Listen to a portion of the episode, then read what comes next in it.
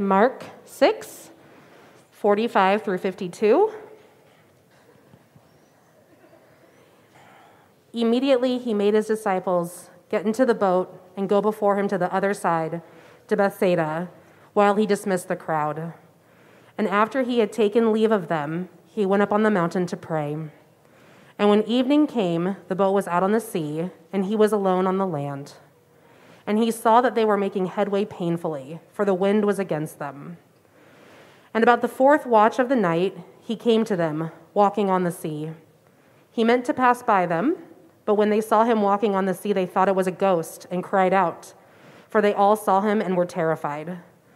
But immediately he spoke and said to them, Take heart, it is I.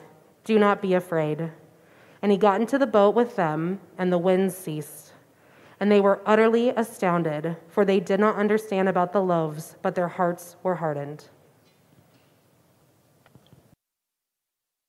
You feel walloped by just the storms of life.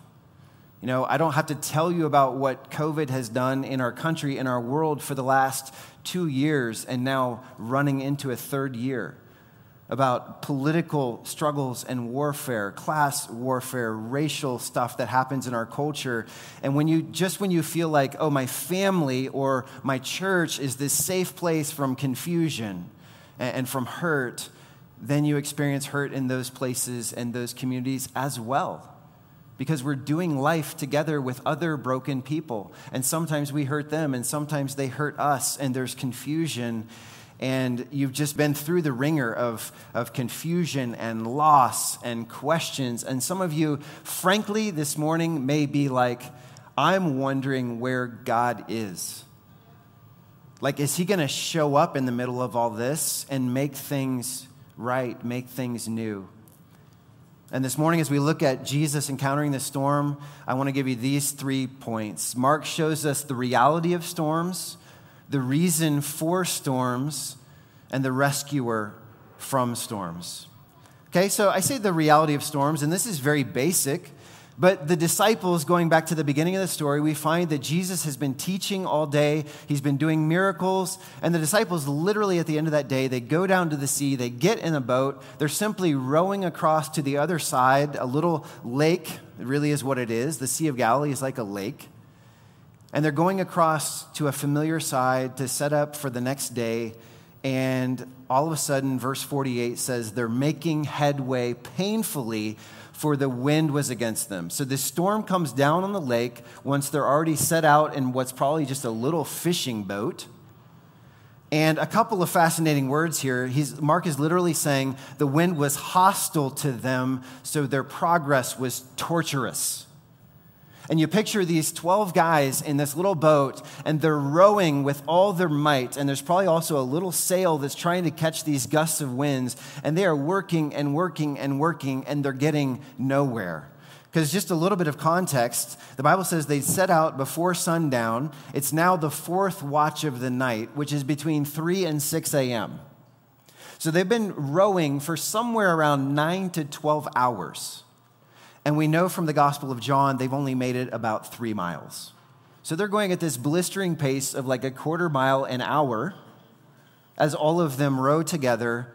And now they're caught in the middle of the lake and their boat is being beaten by the waves.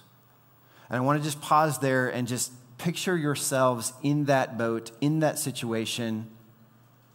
You're working, working, working, exhausting yourself physically emotionally, mentally, maybe even spiritually, and you're like, not only are we not going anywhere, but our lives are in peril.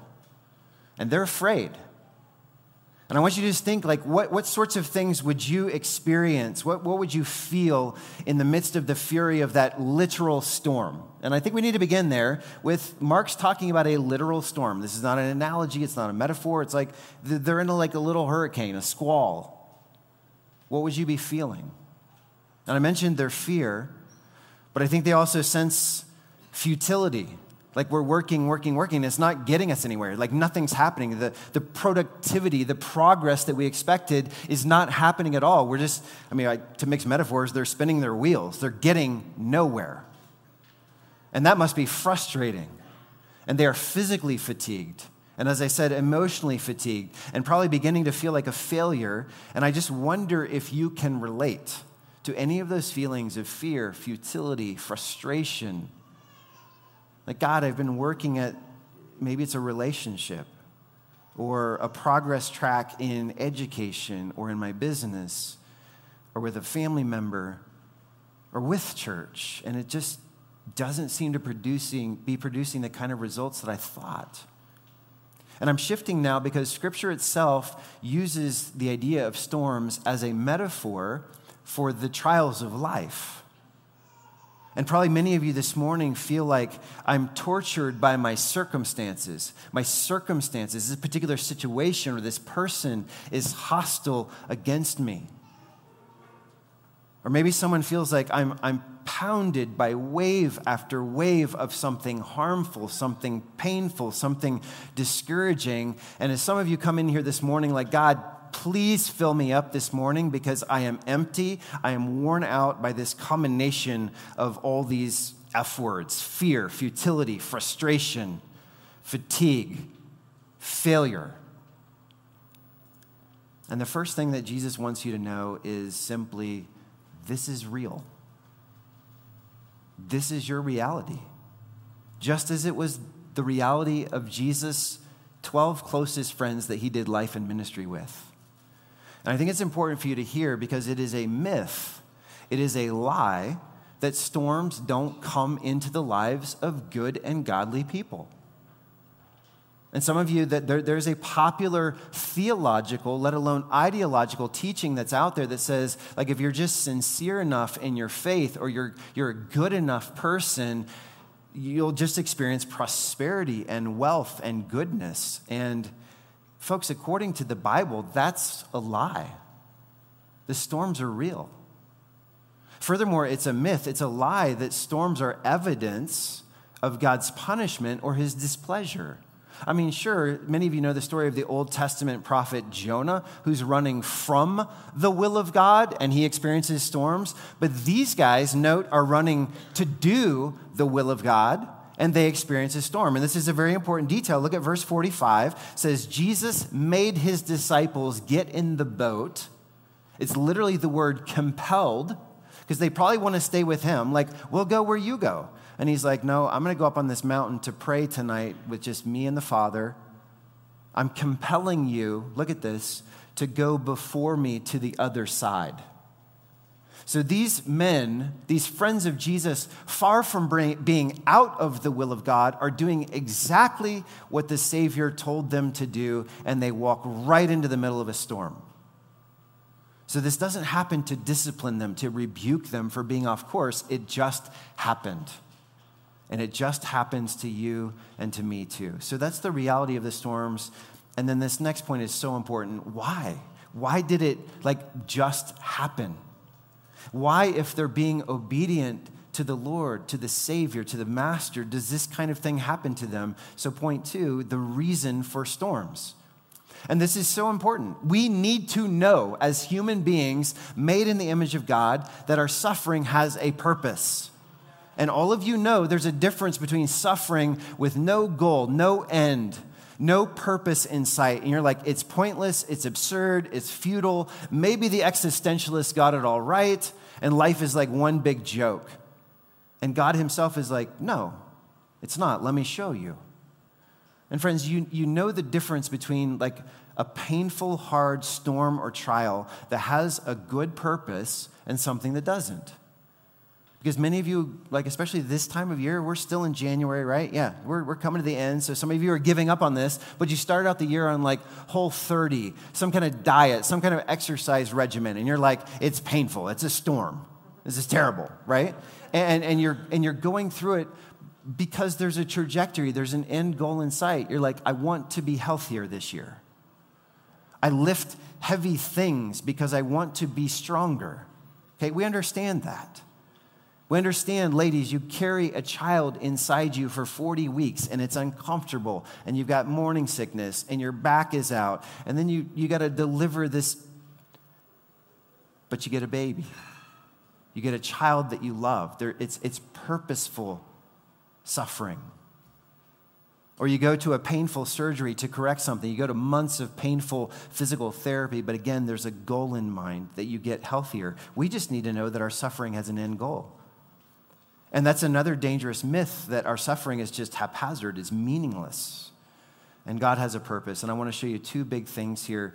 First of all, storms reveal a great bit of truth about ourselves.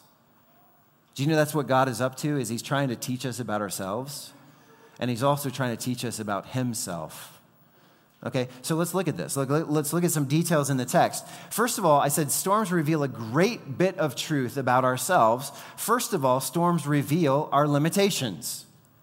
So you go back to this story, and the, the story that had just happened is Jesus had gone away to a desolate place. He had literally fed 5,000 men, plus women and children, from one little kid's snack right? The five loaves and the two fish. And Jesus is just standing there blessing these things and dividing and dividing and dividing. And the disciples all of a sudden are like, man, this is pretty sweet because we're the 12, you know, kind of, we're doing the food distribution thing. So we're associated with the guy doing the amazing thing. And at the end, we go around and collect all this food. And so I think when they go down and get in that boat, they're riding pretty high. We're associated with this grand master of miracles and then all of a sudden, they are brought back down to earth, and they're like, oh, snap, we are not in control. We are not all powerful. We are dependent creatures. Just this week, I was rummaging through some of our church storage and looking for some particular things and bent down to pick something up and ruptured a disc in my back.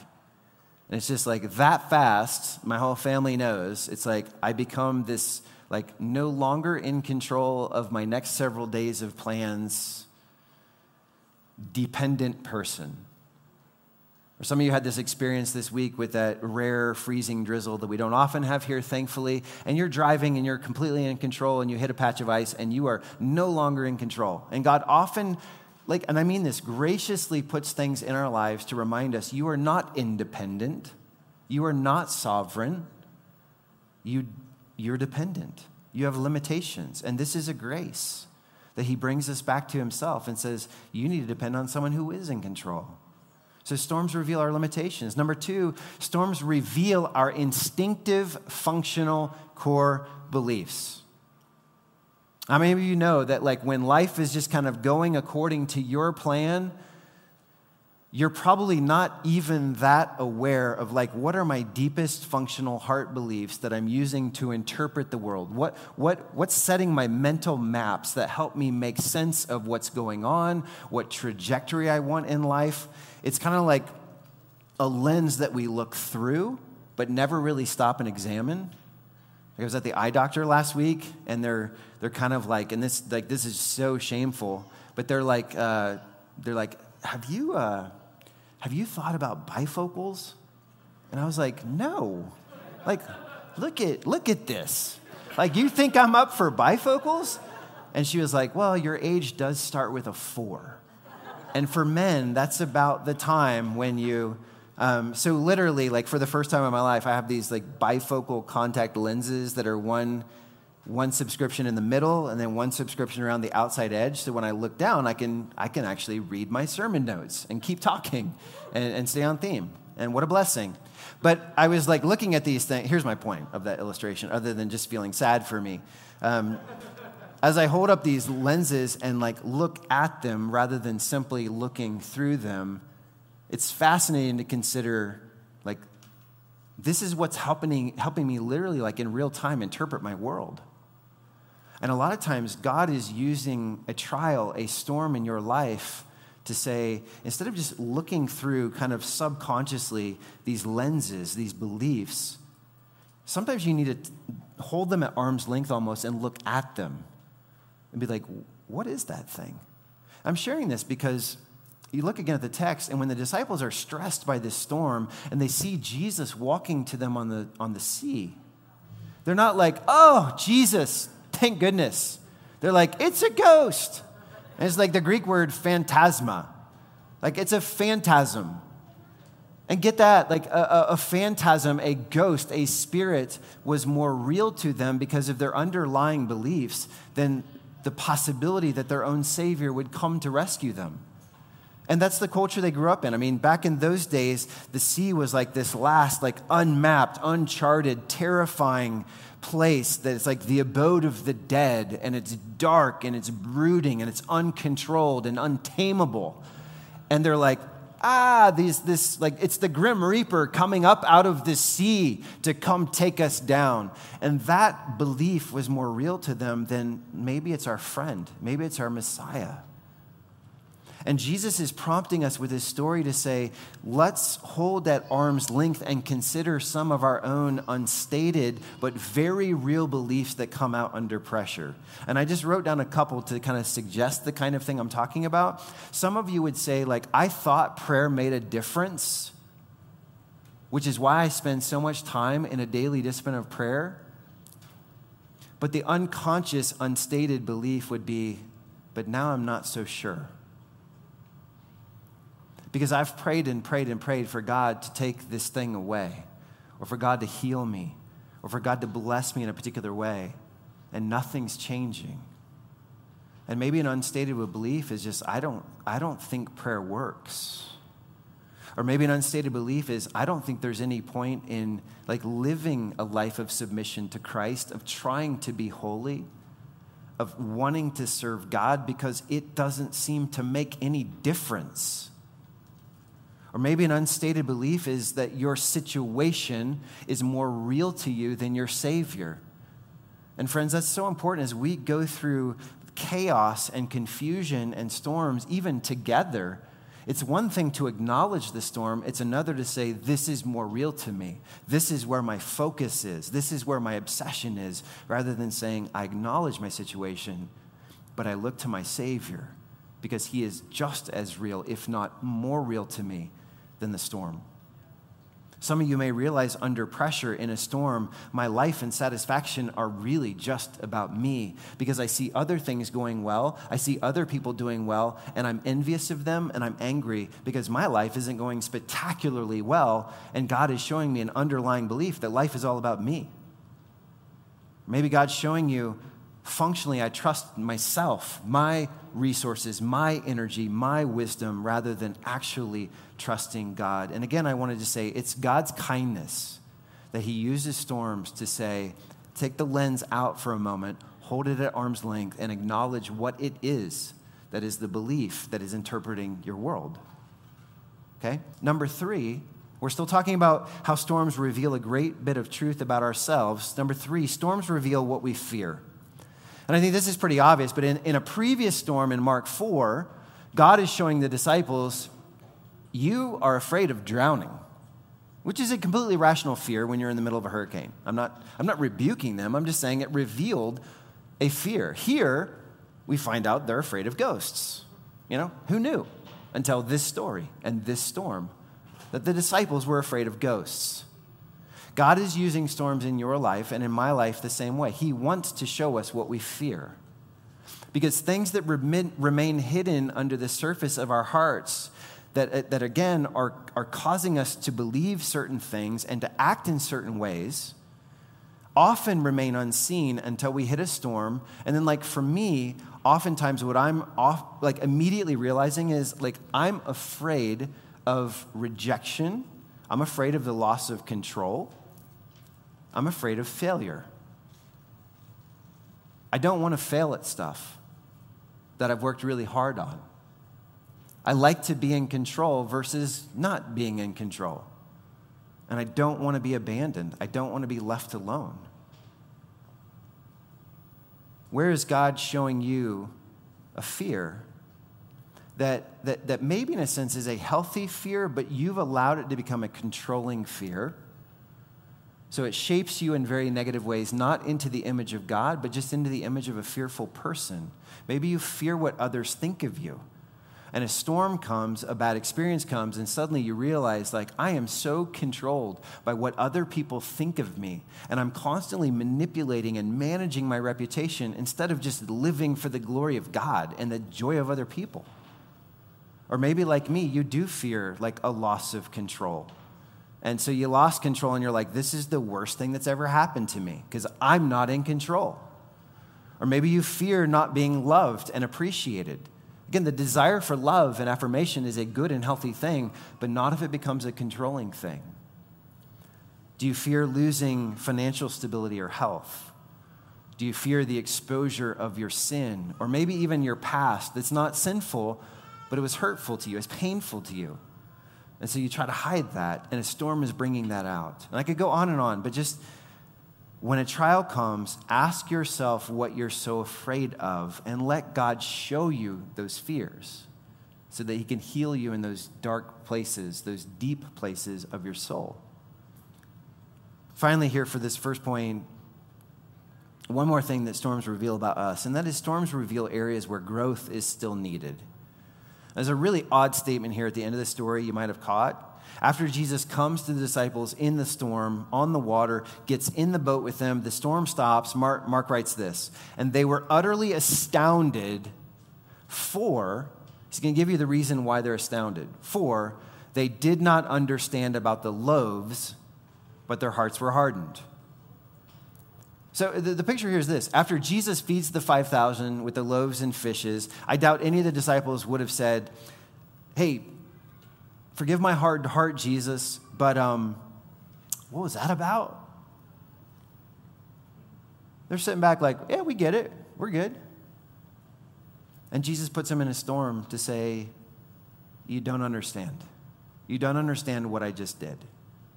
I'll come back to that in just a moment. But do you ever find yourself that this is true of you where you're like, Yeah, yeah, yeah I totally get it. And you're like, I don't get it.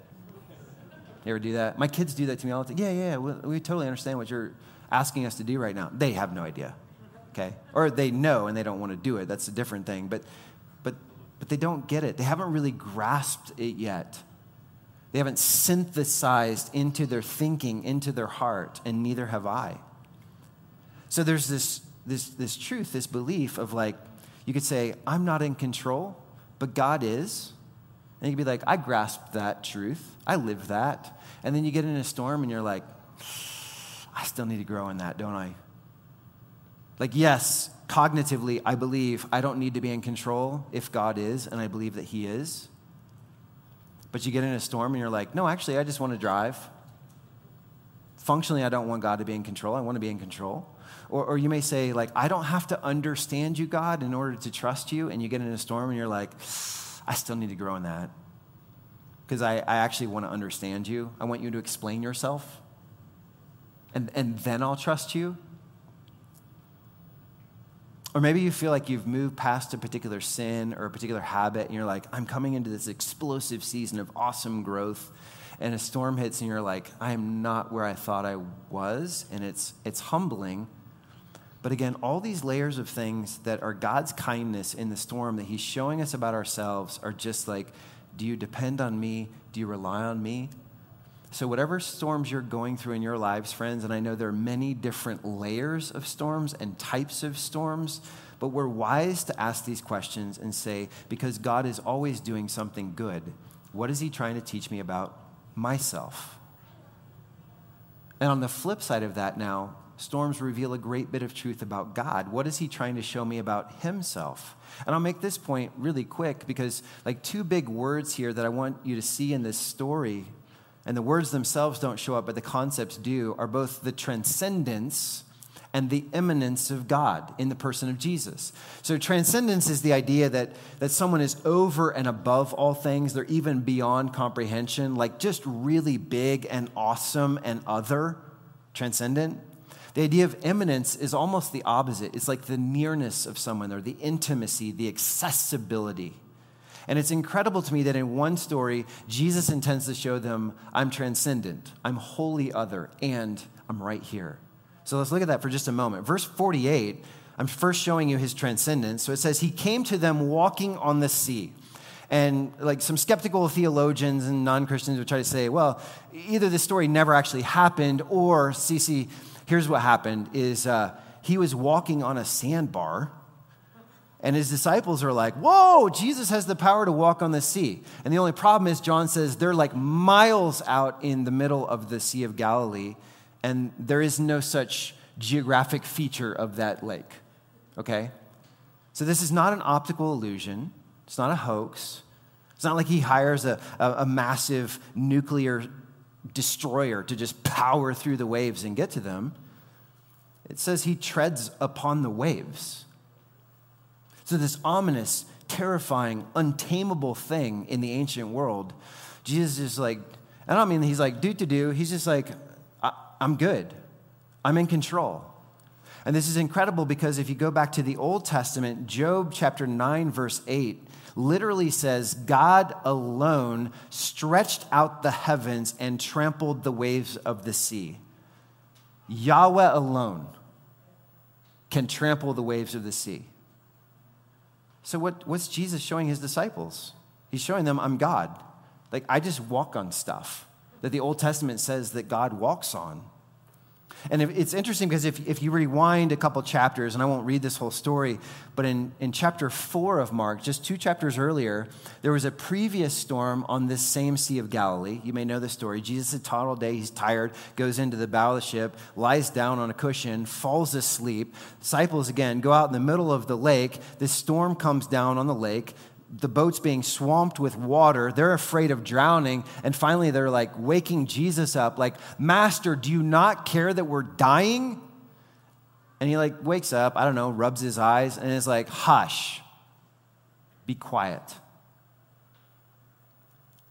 And Mark's like, not only is it like, okay, the wind's gradually, he's like, glass, instantaneously, dead calm. And I point you to that story because the disciples there are also astonished, and they, they ask, Who then is this that even the wind and the waves obey him? Well, now, two chapters later, they get their answer. Because when Jesus comes to them walking on the sea, he calls out to them to calm their fears. And this sounds a little wooden. Take heart, it is I. You know, that sounds very formal. Like, oh, you're terrified, you're going to die, you're exhausted, the futility has overwhelmed you, you're fatigued, you're failing. It's okay. It is I. Sounds very British or something. And I don't think it's just that they're like, oh, Jesus. Like, we didn't recognize you, but now we know your voice. There's something incredible going on here. You can look it up in the Greek. And what Jesus literally said is simply, take heart. I am. I am. So they got this question Who is this Jesus that calms the seas with his voice? Who is this Jesus that treads on the waves and gets in the boat with us? Because he loves desperate, exhausted, terrified people, and he identifies with people like that. Who is this Jesus? And he's telling them, I'm the same God who met with Moses in the burning bush in the Old Testament. And you remember this story? He's like, Moses, I'm calling you to go to Egypt and deliver millions of people from bondage. And, uh, and Moses is like, I'm, I, first, I think you have the wrong guy. But then he's like, uh, who should I say sent me? Because they're going to want to know. And God said, Tell them I am sent you. That's where we get the name Yahweh. I am. In other words, I just am. Like I'm self existent. I'm sovereign. I'm dependent on no one and nothing. I control everything. And I said I'd come back to this now. What, what's the deal with the disciples not understanding about the loaves? Well, what, what were they supposed to realize about Jesus that they're not grasping yet? And here's the thing so Jesus leads thousands of people out into the middle of a desolate place. And it's like, oh, we're going to starve. And Jesus is like, feed them. And they're like, well, we, we don't have anything to feed them with. And he's like, okay, fine, I'll give them bread and meat in the middle of nowhere, thousands of people, miraculously. What are you reminded of? When God in the Old Testament, in the same Exodus where I am is revealed, led thousands or millions of people out into a desolate place and fed them miraculously with bread and meat. And in fact, in John 6, which is a parallel of this story, then Jesus kind of teaches his disciples and he says, You're so dependent on this bread. He says, I am the bread of life. And whoever takes me in will never be hungry again because I will satisfy you on and on forever. Okay? So I'm still talking about his transcendence and the, the lesson the disciples missed. I think they're obviously aware he is a great teacher of ethics and morals and love and kindness and grace and truth. Great teacher, unparalleled teacher. He's even an itinerant miracle worker but I think they're still missing the fact that this is God, fully God. And by the end of the story, the parallel in Matthew 14, verse 33, when Jesus gets in the boat and the storm is calm, it says they worshiped him and said, Truly, you are the Son of God. So they're seeing the transcendence, the uniqueness, the otherness of God, but at the same time, I said his immanence. And I want you to notice in this story, Jesus is way closer than the disciples realize. Verse 48 is incredible to me because it says, while Jesus is alone on the mountain, you ever catch this detail? They're out there just struggling for their lives with all their might. They're exhausted, they're distressed, they're at the end of themselves. And it says, Jesus saw them. And he didn't just see them and like call down a miracle from a distance. It says, Jesus saw them, so he went to them. He went right into the middle of the sea and made their experience his experience. And it says he walks all the way to them. He got in the boat with them. We still have an expression today we're in the same boat. Um, I don't know if it came from this originally, but it's the idea of we have a shared experience. What you're going through, I've, I've come to go through that with you. And that's your God.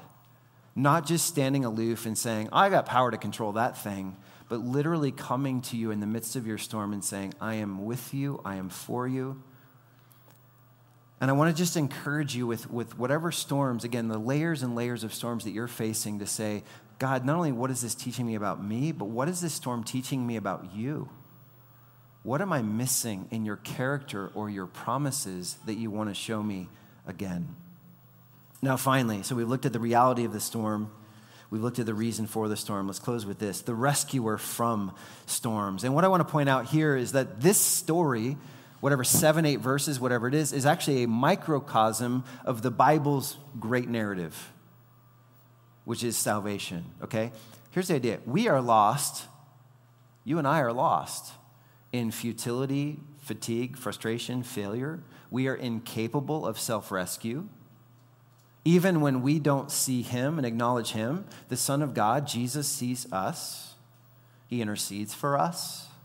But more than that, He comes to us. He makes our experience his experience. He climbs in with us. And I want to just slow down for a moment and highlight three things about what I just said. So, the rescuer from storms, first of all, look at this Jesus makes God known in the storm.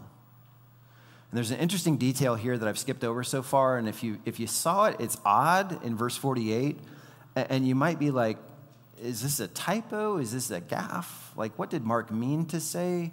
Because verse 48, he says, Jesus' original intent as he comes to his disciples on the sea, walking on the water, it says his original intention was actually to what?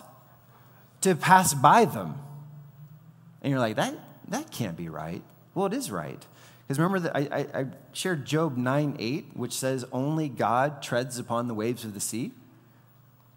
Well, if you're in Job 9, three verses later, this is what Job says Behold, he passes me by, and I see him not. He moves on, but I do not perceive him. And the picture is like not that he didn't catch a glimpse, but the idea is like this, this God who treads on the waves of the sea is so transcendent, so holy, so other. There's no possible way we can know him. And now I'm using the word know as like not cognitively know things about him, but there's no way we could know him, like have a relationship with him. Until Jesus is like walking on the sea that day and he's showing them, first of all, I intend to pass by because you need to know I'm God. But then something changes and he turns in and he comes to them and he makes the rescuer fully known. Like, I can have a relationship with this God, which is why we will often say, like, we go to the Father through the Son by the Holy Spirit because he delights to make God known. Okay, Jesus is making God known. Secondly, Jesus identifies with you in the storm. And this is so important. Jesus, again, he's not remaining aloof. He's not like, oh, I see you and I'm just going to pray for you and call down a miracle. Uh, I'm, not, I'm going to I'm gonna send a carrier pigeon or, or like a smoke signal from the top of the mountain, like, it's okay, I got this. And they're like, oh, look, it's the master. It's, no, he, he, he comes to them. It's like, if you're in a storm, then I'm in the storm with you. If you're in a boat, then I'm in the boat with you. And the point is, in all these ways, Jesus is identifying with his friends in their time of need. And right now, the Bible says you and I have a great high priest, an intercessory prayer warrior who sympathizes with our weakness and our trials because he identifies with us and he's made our experience his experience. So when life hurts, God is closer than you think. If you love Christ, God is closer than you think. But now here's the, the linchpin of this whole thing, okay? So Jesus has just done this massive miracle. And if you read the story, like over and over again, these, these throngs of Jewish people are like, We want to make you king. So you say you're Messiah, we want to make you king, we're going to overthrow Rome, we're going to get our country back, we're going to get our temple back, we're going to get our God back, and everything's going to be fine. So, so be king. And what they mean is be king on our terms.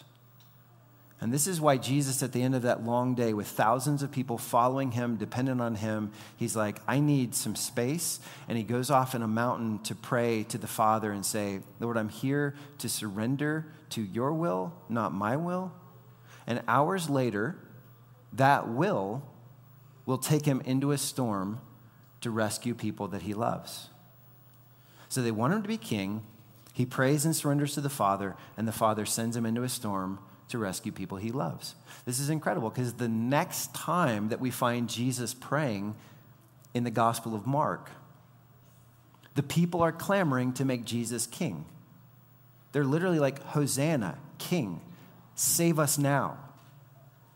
Jesus goes away to a desolate place, away from the, we want you to be king on our terms he prays to the Father, surrenders his will, and a few hours later, that surrender will lead him into a storm to rescue people that he loves. Right? Do you know the story? See, this time he's in the Garden of Gethsemane, a desolate place, a quiet place, and he's saying, Father, not my will, but yours be done. And the next storm he goes into, he's not going into the storm to meet his people, he's going into the storm in place of his people. Because the storm that he's going to go into at the end of the Gospel of Mark is the storm of God's judgment. And friends, whatever you think of God, God is so good, so holy, so loving. He's against anything that is hindering human flourishing. And the biggest thing that's doing that is our own sin. Like, he hates sin. He wouldn't be good if he didn't hate sin. There's a punishment for sin.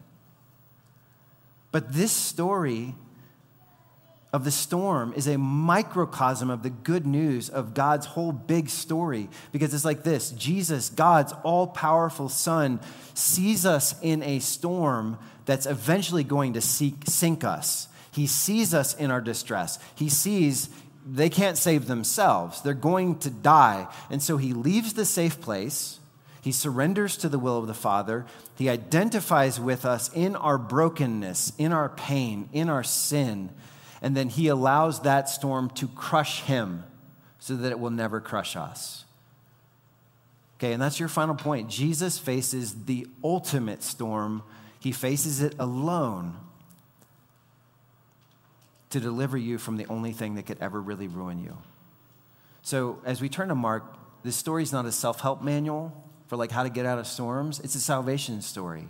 It's not like, here, you need a couple tips and tricks. It's like, no, you need the steadfast anchor of God's presence. Okay, what's that got to do with your storms today, your trials today, the conflict, the chaos, the confusion in your life today? Well, as I said earlier, as we go through frustration and futility and anger, and then like this just, you ever have like that desolation set into your soul where you're just like, I've given up hope it's not going to change.